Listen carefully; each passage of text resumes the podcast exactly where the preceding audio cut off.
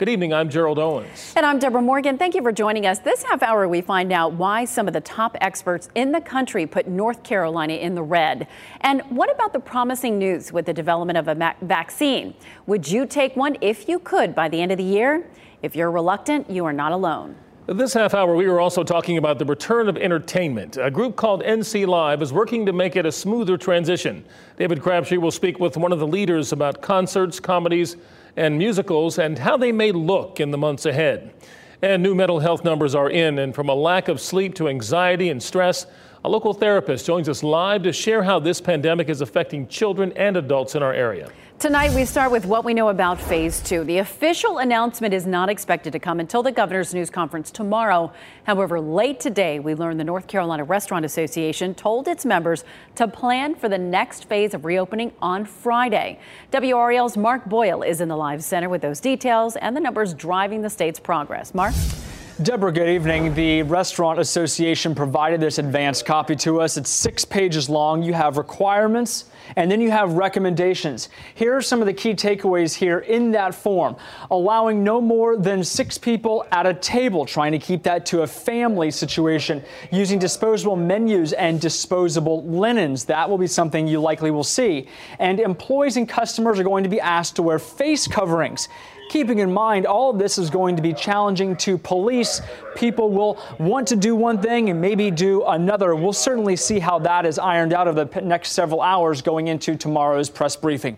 These numbers, the key metrics in all of this, is playing key here as the state makes its decisions. Right now, the new laboratory confirmed cases, this continues to go up, folks, even though you uh, are seeing this dark blue dotted line here. The average, the state considers things to be all right, but facts are facts, and those those numbers are going up. There are more tests out there, however, keeping that in mind.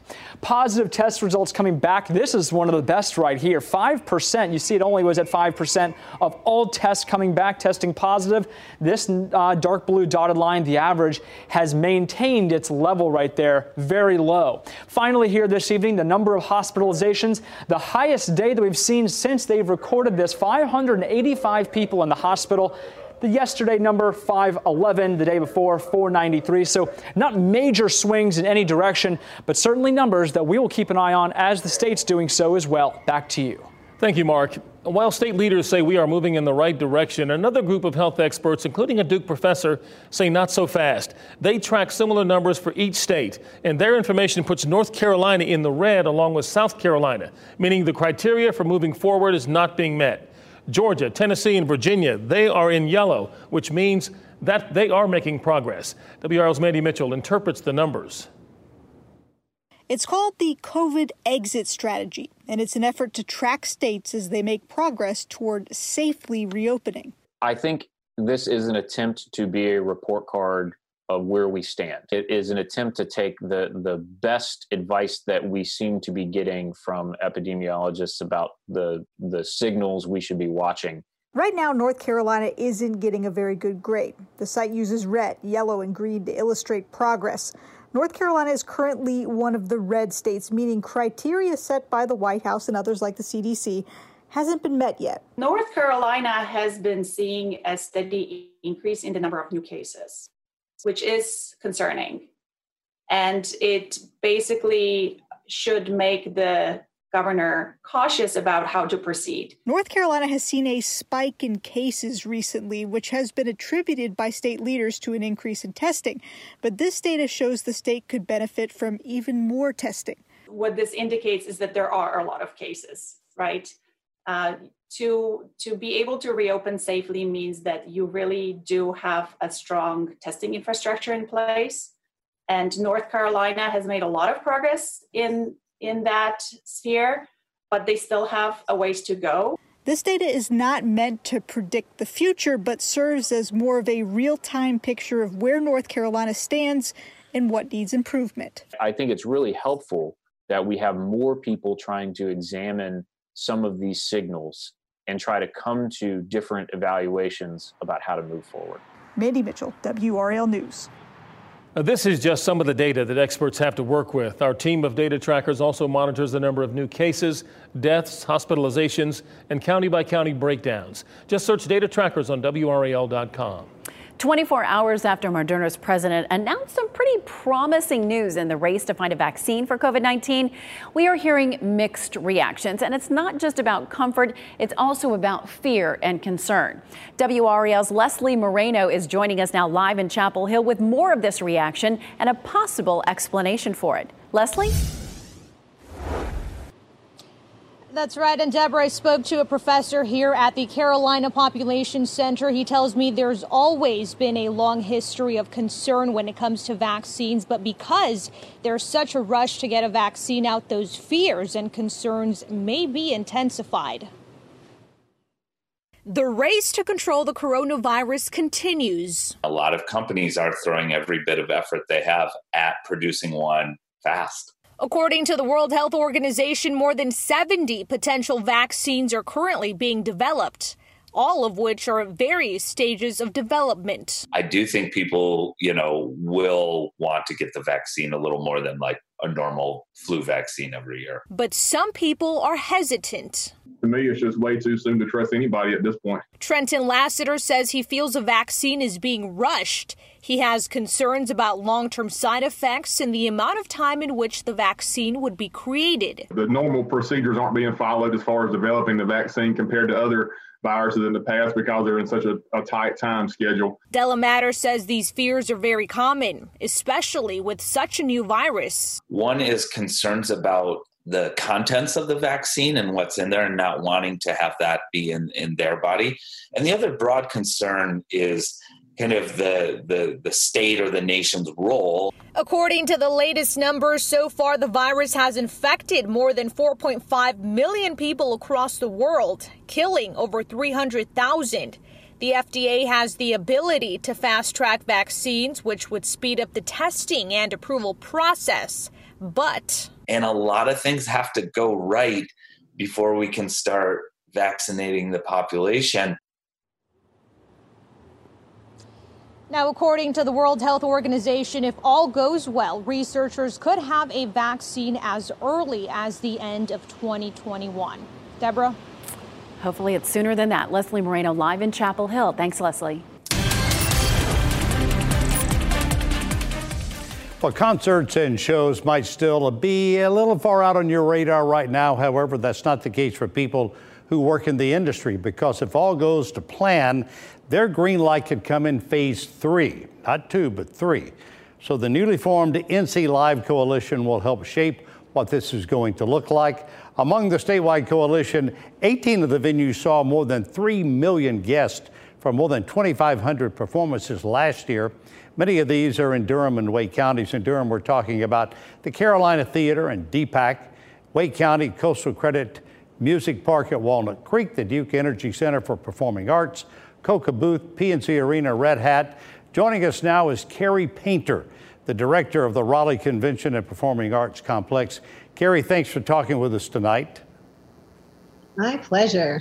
All right, NC Live, your coalition has a lot of work in front of it.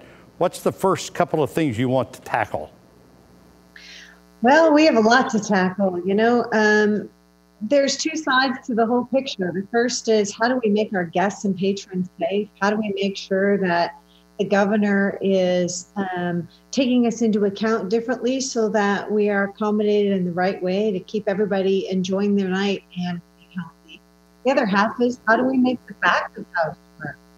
How do we get people on stage and artists to perform and um, have it all match up and, and produce a great show for the people? You know, I've been trying to wrap my head around this because so many of us love to go, for example, to DPAC, see Hamilton, to see whatever it may be. You've got 2,200 people packed in that theater.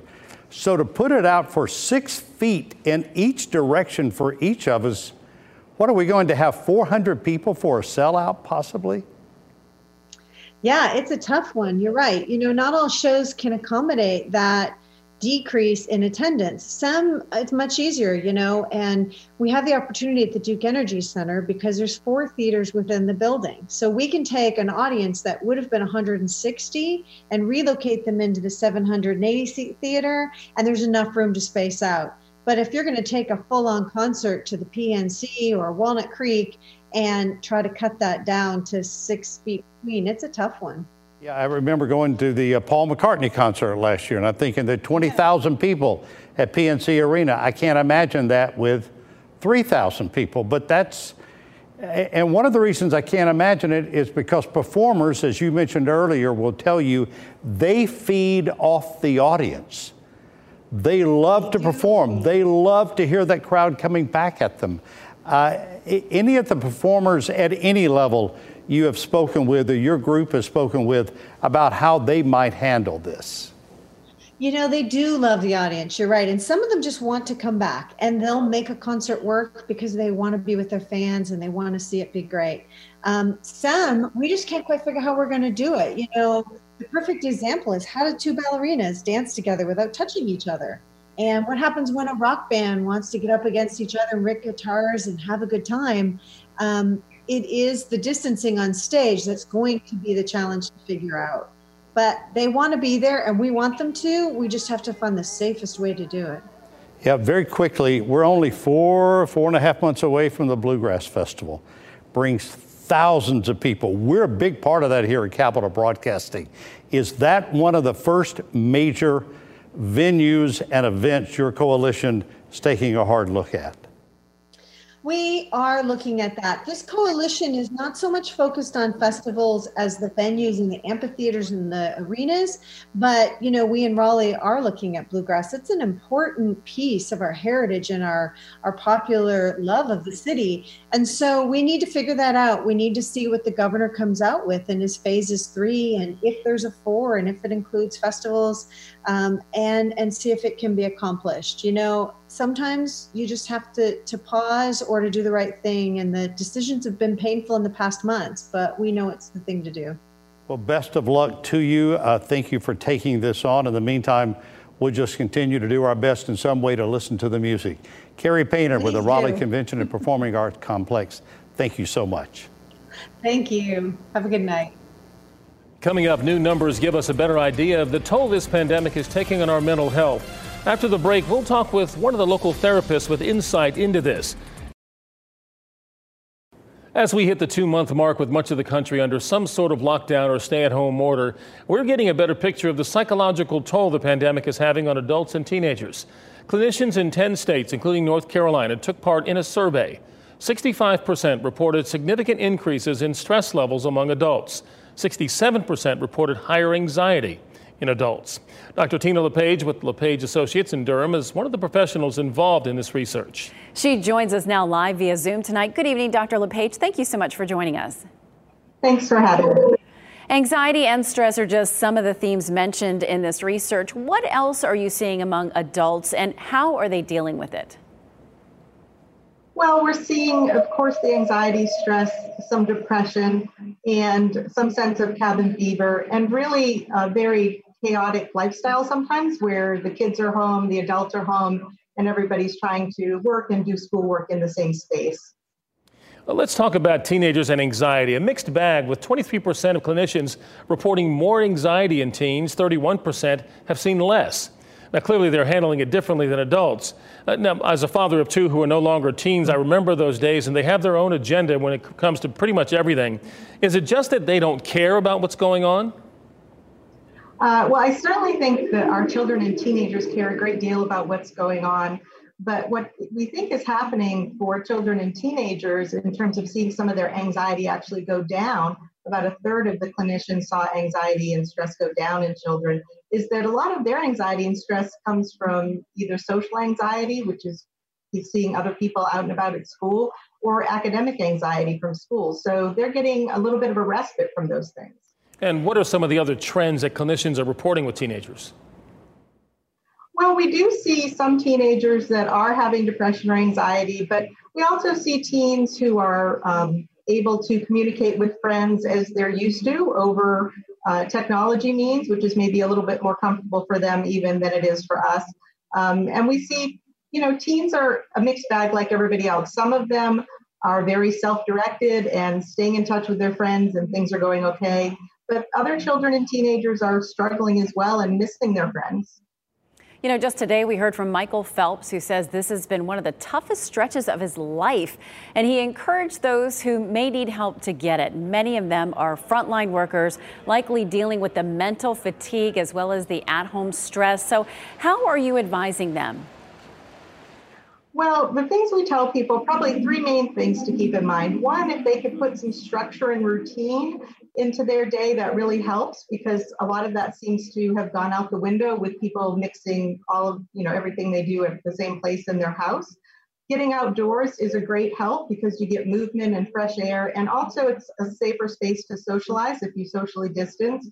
And then, of course, getting help from professionals if this really is feeling overwhelming one of the great things about psychotherapy is it can be done online by video chat, or you could perhaps go to your therapist's office if you're distancing and, and wearing masks, or outdoor therapy is also a wonderful thing. You could go for a walk with your therapist. Boy, I know that has helped me tremendously. That fresh air. And until this week, the weather's been beautiful to do that. But yeah, getting outside has certainly helped. Yeah. Dr. Tina LePage, we appreciate you being with us and good luck with your work. Thank you very much. All right. Getting back to the field and the courts will look much different for high school athletics. Up next, Nick Stevens with WRAL's High School OT has reaction to the phased in plan unveiled for schools across the country and what it means for our local athletes.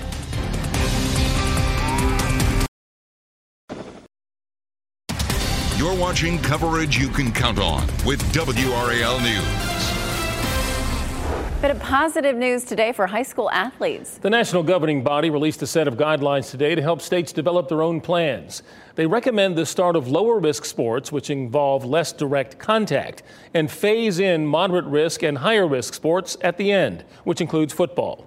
WRAL's Nick Stevens with high school OT says this doesn't mean teams won't practice over the summer practice will start August 1st officially, but usually they're working all summer long outdoors on seven on sevens, that kind of stuff. Uh, I can tell you right now, football coaches and teams and everybody, they're working remotely over Zoom, just like we're doing this interview right now, doing preparations, going through playbooks and all that kind of stuff. So the preparation's underway. They're just not out on the field or in the weight room like they normally would be. the limitations also have restrictions when it comes to working out and how that's done. It's also a phased approach. We'll have more on the very detailed outlines and recommendations on our website, WRAL.com. Remember, you can always get the latest news and information about coronavirus in our daily news brief, available for a free download wherever you get your podcasts. That does it for our news at 7 o'clock. Tonight at 10 on Fox 50 and 11 here on WRAL, the specific plans restaurants will have to follow in phase two right here in North Carolina. Until then, have a great night. We'll see you soon.